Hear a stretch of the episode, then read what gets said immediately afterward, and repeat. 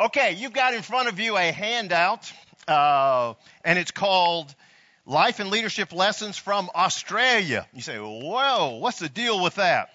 Well, the church was kind enough, after my 20 years of pastoring here, to give me a six week sabbatical. And so I had on my bucket list to go to Australia. I'd never been to Australia before, had a great desire to go there. So as I went to Australia, I went for two purposes. Uh, number one was to travel to a place called Gold Coast. Now, if you looked at Australia and it looks like this, Sydney is down like about here. And then from about Birmingham to Dallas uh, distance, there's a place called Gold Coast. It's the name of it. And there was a marathon that was going to be run there, and so I ran that marathon, and it was called the Gold Coast Marathon.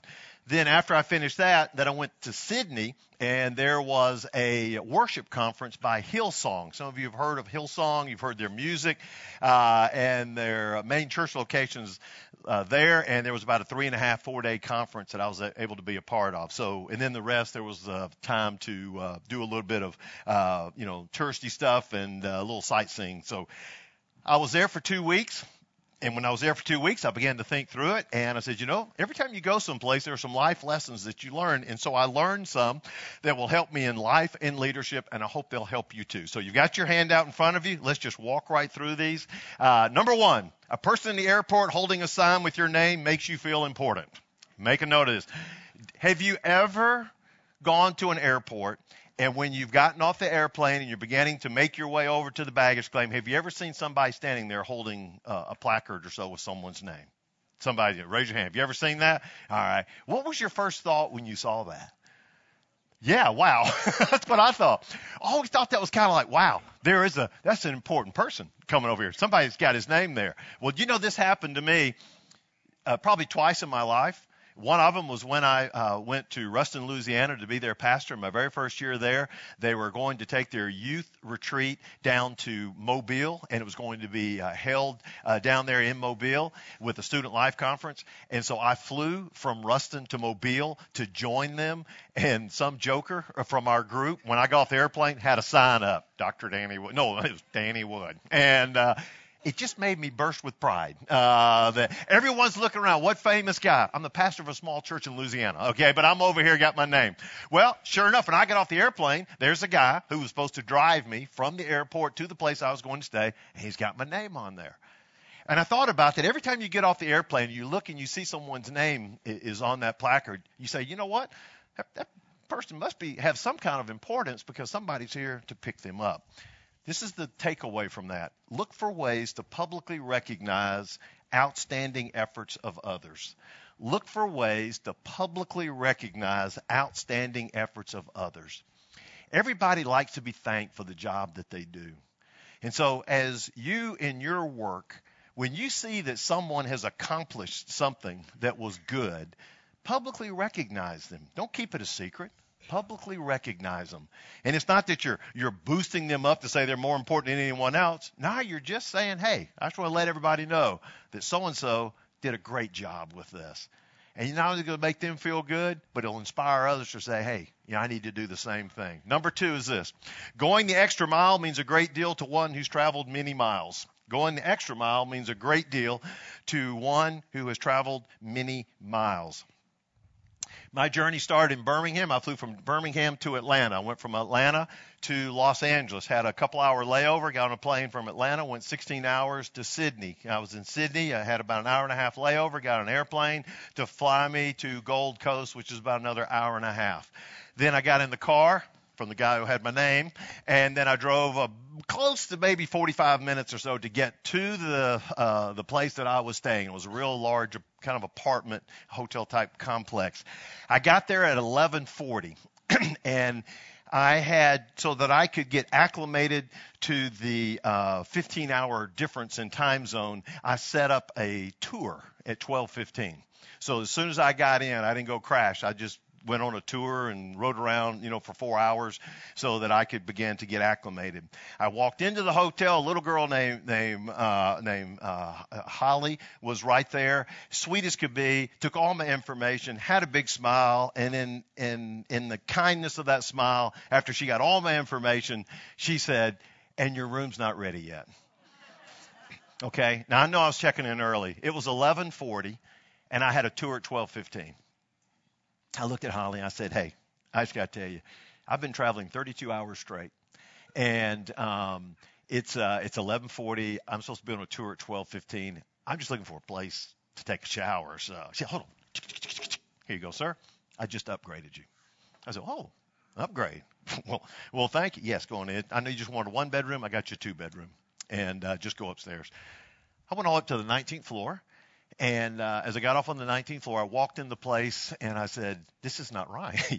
and uh, there was, you know how you've got um, uh, like uh, high-rise complexes, and you've got rooms on the left, rooms on the right, and you've got those that are kind of in the on the edge of it that circle out and show you this panorama. This is the two views that I have. You got those, David? This is the first view I had from my room. Now these are the mountains over there, and that's a, like a lay, a, a river that runs through. That's on the left side. But then when I look outside my right side then I've got the beach back over here and all the hotels and stuff. And I got this panoramic view. That was an upgrade. Every day when I came down the elevator and I ever saw her, I paid homage to her. I said, I cannot thank you enough. This is not, not deserved at all. Said, oh, no, sir, that's fine. We're, we're glad to do that. Well, I started thinking about that, and um, the note I next put down here for you is to be sensitive to what people are going through and act accordingly. Be sensitive to what people are going through and act accordingly.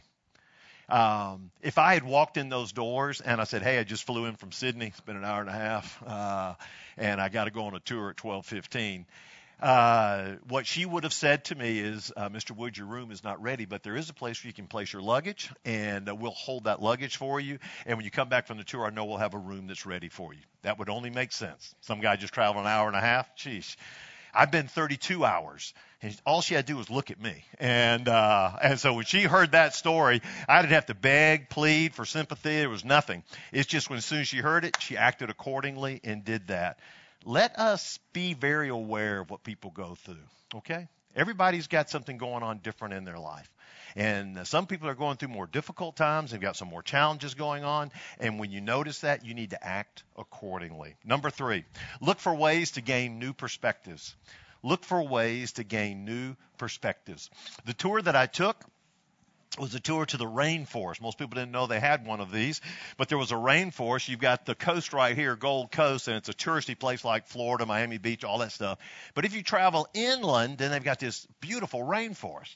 And so the guy drove us over there. We walked up and hiked up some steep uh, hill, and we got to one of these uh, lookouts. You know, you see those when you're up. It's kind of like Tennessee or up in the mountains, and there's this lookout. So we stood at this lookout, and we just like, oh wow, it was beautiful. And looked over there and I tried to take some pictures, panorama pictures of what it looked like, and I said, okay, I kind of got a perspective. Then there's some young guy over here who's got a drone. Didn't even think about that. And I'm wondering what that is. He's got one of these drones that like will go to Mars. I mean, this thing, he he's he's driving this thing, and I'm scared of heights, so I'm already in thinking that I'm like in the drone. I'm getting nervous, and it goes up to where you can't even see it. It went into the cloud. I mean, it went way high. I said, Do you have any idea what you're doing? He said, Oh, yeah, I got this thing down. And he goes off to, and he's taking pictures. And so what he's done, he's taken this drone, gone way out, then he's gone way high, and he's gotten this incredible perspective that none of us had. We had this very limited view, and all of a sudden he had a whole new perspective of what that whole area looked like. It was incredible. When we think about this, gain new perspective, I wrote down a note over here. It means new people, places, predicaments, technology. Just write these down. New people, places, predicaments, technology. How do you gain a new perspective? You gain a new perspective by talking to new people. That means you're talking to people that are younger than you. And for some of you that are younger, talking to people that are older than you and get new perspectives on their life. It means going to new places. For some of you, if you're in a business and you feel like you've kind of in a rut, you've been doing things the way you've been doing, go visit someone else's business and just walk in the doors and begin to see how they do things. How do they greet? How do they organize? Go to new places over there, new predicaments. New predicaments. What I mean by that is talk to people who are going through some difficult times and you'll gain a whole new perspective on life. Talk to people who've encountered incredible success. Talk to them. Talk to people who are going through predicaments that are different than what your life is so that you can begin to gain a better understanding of them. And then just new technology. I mean, just be thinking about what is out there. There's so much new technology that can help you to expand your perspectives. And so gain new perspectives. Don't just get stuck in that same little rut and just keep everything uh, all bottled up in this one little square. Get outside. Wow. All right. Number five, finish the race, get the swag. No, respect other cultures. Excuse me. Respect other cultures. Number four, respect other cultures. Respect other cultures. Failure to do so could be painful. Respect other cultures. When you're in America, what side of the street do we do we drive on? Right. When you're in Australia, founded by the British, where do they drive? Left. They're on the on the left. We say opposite. And for that particular reason, I did not rent a car the whole time because I could not do that. I could not get myself adjusted. And in my head, that's all you had to do. Just remember about driving. You got right side, left side, all those things. Don't worry about it.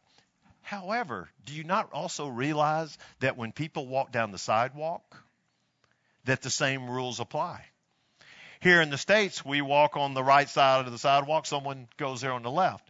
In Australia, you walk on the left side of the sidewalk and everybody else comes on the right. It took me two days and about 63 people I bumped into to understand that I was going the wrong way. I kept saying, what are all you people going this way for? And you know, you could just hear them under their breaths. foreigner, foreigner, tourist. Uh, what do you do? Until finally I figured it out. And guess what? By about the 10th day, I'm seeing these yokels doing that. I go, foreigner, tourist, come on, learn the, learn the culture over here. And, and over here, I say, respect other culture's failure to do so could be painful. You're bumping into people, you're getting knocked around over there. Well, I, I thought about the same thing is that you need to respect the culture and tradition, not only of a different country, but of the organization. Every organization has a culture. Your, your organization that you work for, it has a culture. Our church has a culture. Uh, when I worked at the telephone company, we had a culture. When I worked within our sales organization, we had a culture. Culture set by leadership. And so when you come to work in a, in a business, you need to respect the culture that they have. And if you're ever trying to sell something to somebody else, you need to respect their culture. And you need to understand it and respect it. Don't sit there and say, hey, the way we always do it. Fine. That may be the way you always do it, but I'm not going to buy your product. I need to respect their culture. And sometimes when you respect someone else's culture, what you're going to do is you're going to embrace it, and you're going to find out that that's some pretty good stuff going on over there. I like the way they do some of those things. So respect the culture. Number five, this is what finish the race, get the swag. Finish the race, get the swag. Uh, this is my 10th marathon. Uh, I've got 10 marathons I've run in five continents. And this could be my favorite. And one of my favorites on it, in Jeremy, where he says, Jeremy still here? Jeremy Grime in the very back. Uh, we've done a number of them, and uh, he knows my pet peeve. My pet peeve is when you go to the expo to pick up your stuff, you can go over to the uh, merchandise area and you can go buy a finisher shirt. You can buy a finisher shirt. Hey, got a finisher shirt. Finished the marathon. No, you didn't. All you did was you walked from the parking lot to here. You paid 20 bucks. You got the shirt. I spent 18 weeks running over 400 miles to get to this point. And it, it just chaps me. Does it not chap me, Jeremy? Yes, he does. Yes. All right. In a godly way. In a godly way. and it just, it just made me mad. Well, I'm standing in line for this expo to go pick up our starting pack. And what they do is they give your bib number on there and any other material you need. And I walked over there and, and I gave them my card and they said good. And they gave me a bag and I opened it up there was really nothing in there. There was like one sheet of paper. And so I pretended like I knew what I was doing, and I just kept going. And as I was starting to get around the corner, I looked at him and I said, uh, "Is there supposed to be like a shirt in here, you know?" And they looked at me and they said, "No, you don't get the shirt till you finish the race." And I looked at that guy and said, I love you, man. I said, this is great. And so what happens is you got to run the race. And when you finish the race, ah, oh, see, that's when you get the swag. I think we got a picture uh, of it up there, but uh, you know, a picture doesn't really do it justice. Uh, so, you know, so what you do is you you get this shirt, and the shirt says 42 kilometer. What is that next word? Finisher. Yeah, you only get that shirt if you finish, and you run across, and you finish, and then naturally they also give you your your medal. All right. And usually what we do is uh, when we get these these medals, aren't these great? Yeah, I usually wear them for a month uh, around work. Uh, Actually, no, but I do wear it at home just to mess with my wife. Uh, so every so often I'll just come out with a medal on and say, hey, what's going on? Uh, just want to let you know. But you get your medal, you get your shirt, and so what it means is when you finish the race, that's when you get the swag. So here's the thing reward finishing, not starting. Reward finishing, not starting. Um, sometimes we are so excited that somebody started some project, and that's good. You need to start somewhere, but you need to finish. And that's where you need to reward people. This is not about winners and losers, okay? When you run a marathon, 5,200 people ran that full marathon. There's only 10 people that even thought they could win the thing. The other 5,190, their goal was just to finish. And that's what we, what we uh, celebrated and rejoiced over. So in your organization, uh, and even in your own personal life, you need to be rewarded for finishing. How many times have we started something and then just gave up? Started a project and quit it. Started a job, quit it. Started a relationship, quit it. There are things that go on when we start something, we just quit. And then, uh, and, we, and that's just a part of our life. Well, wouldn't it be wonderful to start something and finish it? And whenever you have people that are working with you and they finish something, reward them. Maybe it's just some friends, even they don't work for you. You saw they started something and they finished it. They didn't they weren't the, the winner maybe, but they're just the one that finished it. Celebrate that with them and reward finishing. Okay? All right. Now, you come to um, number six. Number six is this specifics trump generalities. Specifics trump generalities. I'd much rather have the specifics than just general things. You say, what do you mean by that? What I mean by that is that when I run, there's a watch that I wear. It's a Garmin watch, and it tracks your mileage, your distance, and your minutes and your rate. Okay? keep up with it. I've never had a problem with it. I'm running this race. I got to the 23 miles. Okay, it's 26.2. At about 23 and a half miles, the distance froze. So I kept running. I said, "Boy, I'm getting a lot slower." It says my miles per distance is getting bigger and bigger. And then I looked down here. and said, "Distance hasn't moved." So now I'm sitting at about 24 miles. Means I've got another 2.2 miles to go, and I don't know when that's going to end. Uh, I'm just out here dying. Those are the hardest miles as there are. And it's amazing. At about a mile and a half out, all of a sudden, somebody uh, over around here starts saying, It's just around the corner. It's just around the corner. I said, okay. I guess so. My wife doesn't say that, but it must be. And I went around the corner, and there wasn't any finish. And then there are other people that every time I turn the corner, said, it's just around the corner. I went around another corner. It wasn't there. It's just around the corner. I heard this for a mile and a half. It's just around the corner. This is when I wanted to cuss. I'm a pastor, so I didn't do that. And you know, I wanted to say, when's the last corner uh, over here? It would have been really nice if somebody had specifics and said, hey, you got a quarter of a mile left. I would have loved to have heard that. But everything was just around the corner. Everything was just around the corner. And believe it or not, I came down a straightaway, and this person, it's just around the corner. I turned the corner, and sure enough, as I turned the corner from about here to that wall, there was a whole thing of balloons going over it. And I said, I have finished. And I ran through that. And as I ran through that, I saw people ahead of me still running. They went around the corner. And, um, and I turned and I looked around the corner and there's this long straightaway and there's the finish.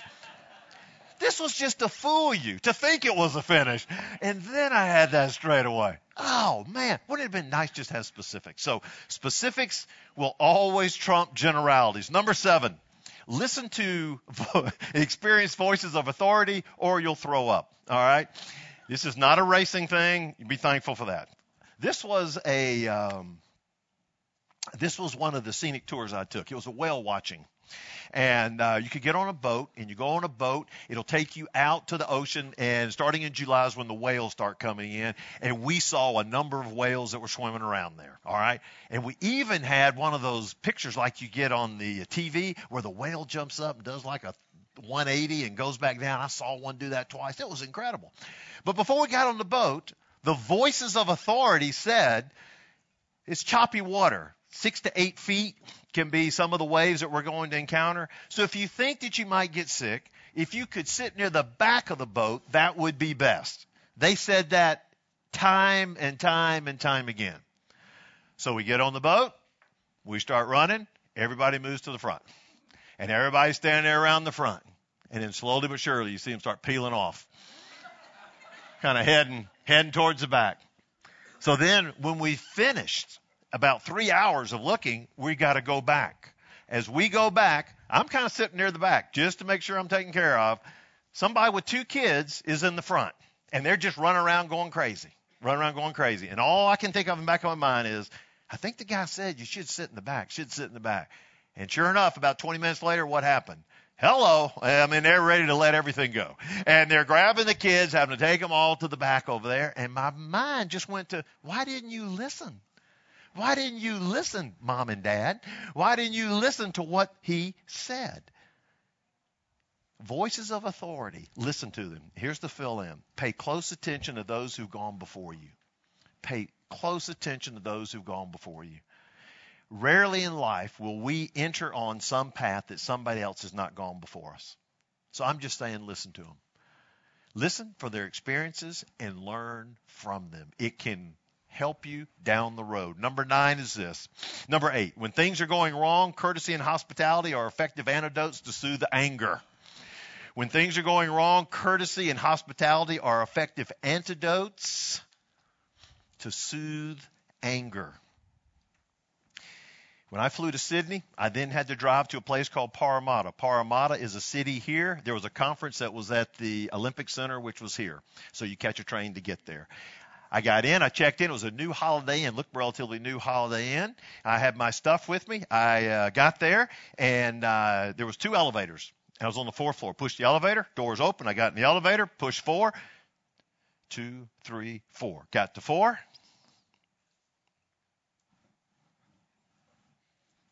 No door. No doors open. I did about a 10 count. Got a little nervous. Pushed the first floor. It went back down. Got down the first floor. Doors open.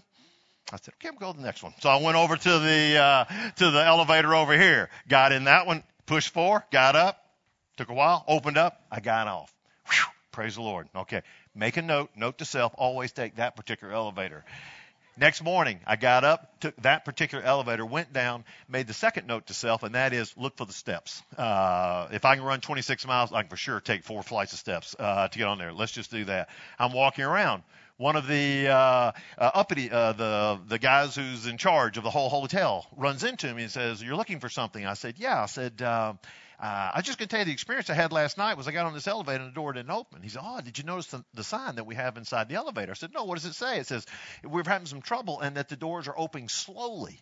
I said, I understand that, but from where I come from, there's a difference in the word no and the word slow. Uh, this was like no open, and I understand slow, but it was a nice way of saying it. And so I kidded him. I started laughing, and he, so he was real apologetic on that. And so I said, well, where are the steps? And he said, well, they're right. Well, no, they're not here. Well, they're right. No, they're not here. He said, oh yeah, they're, you can't take steps.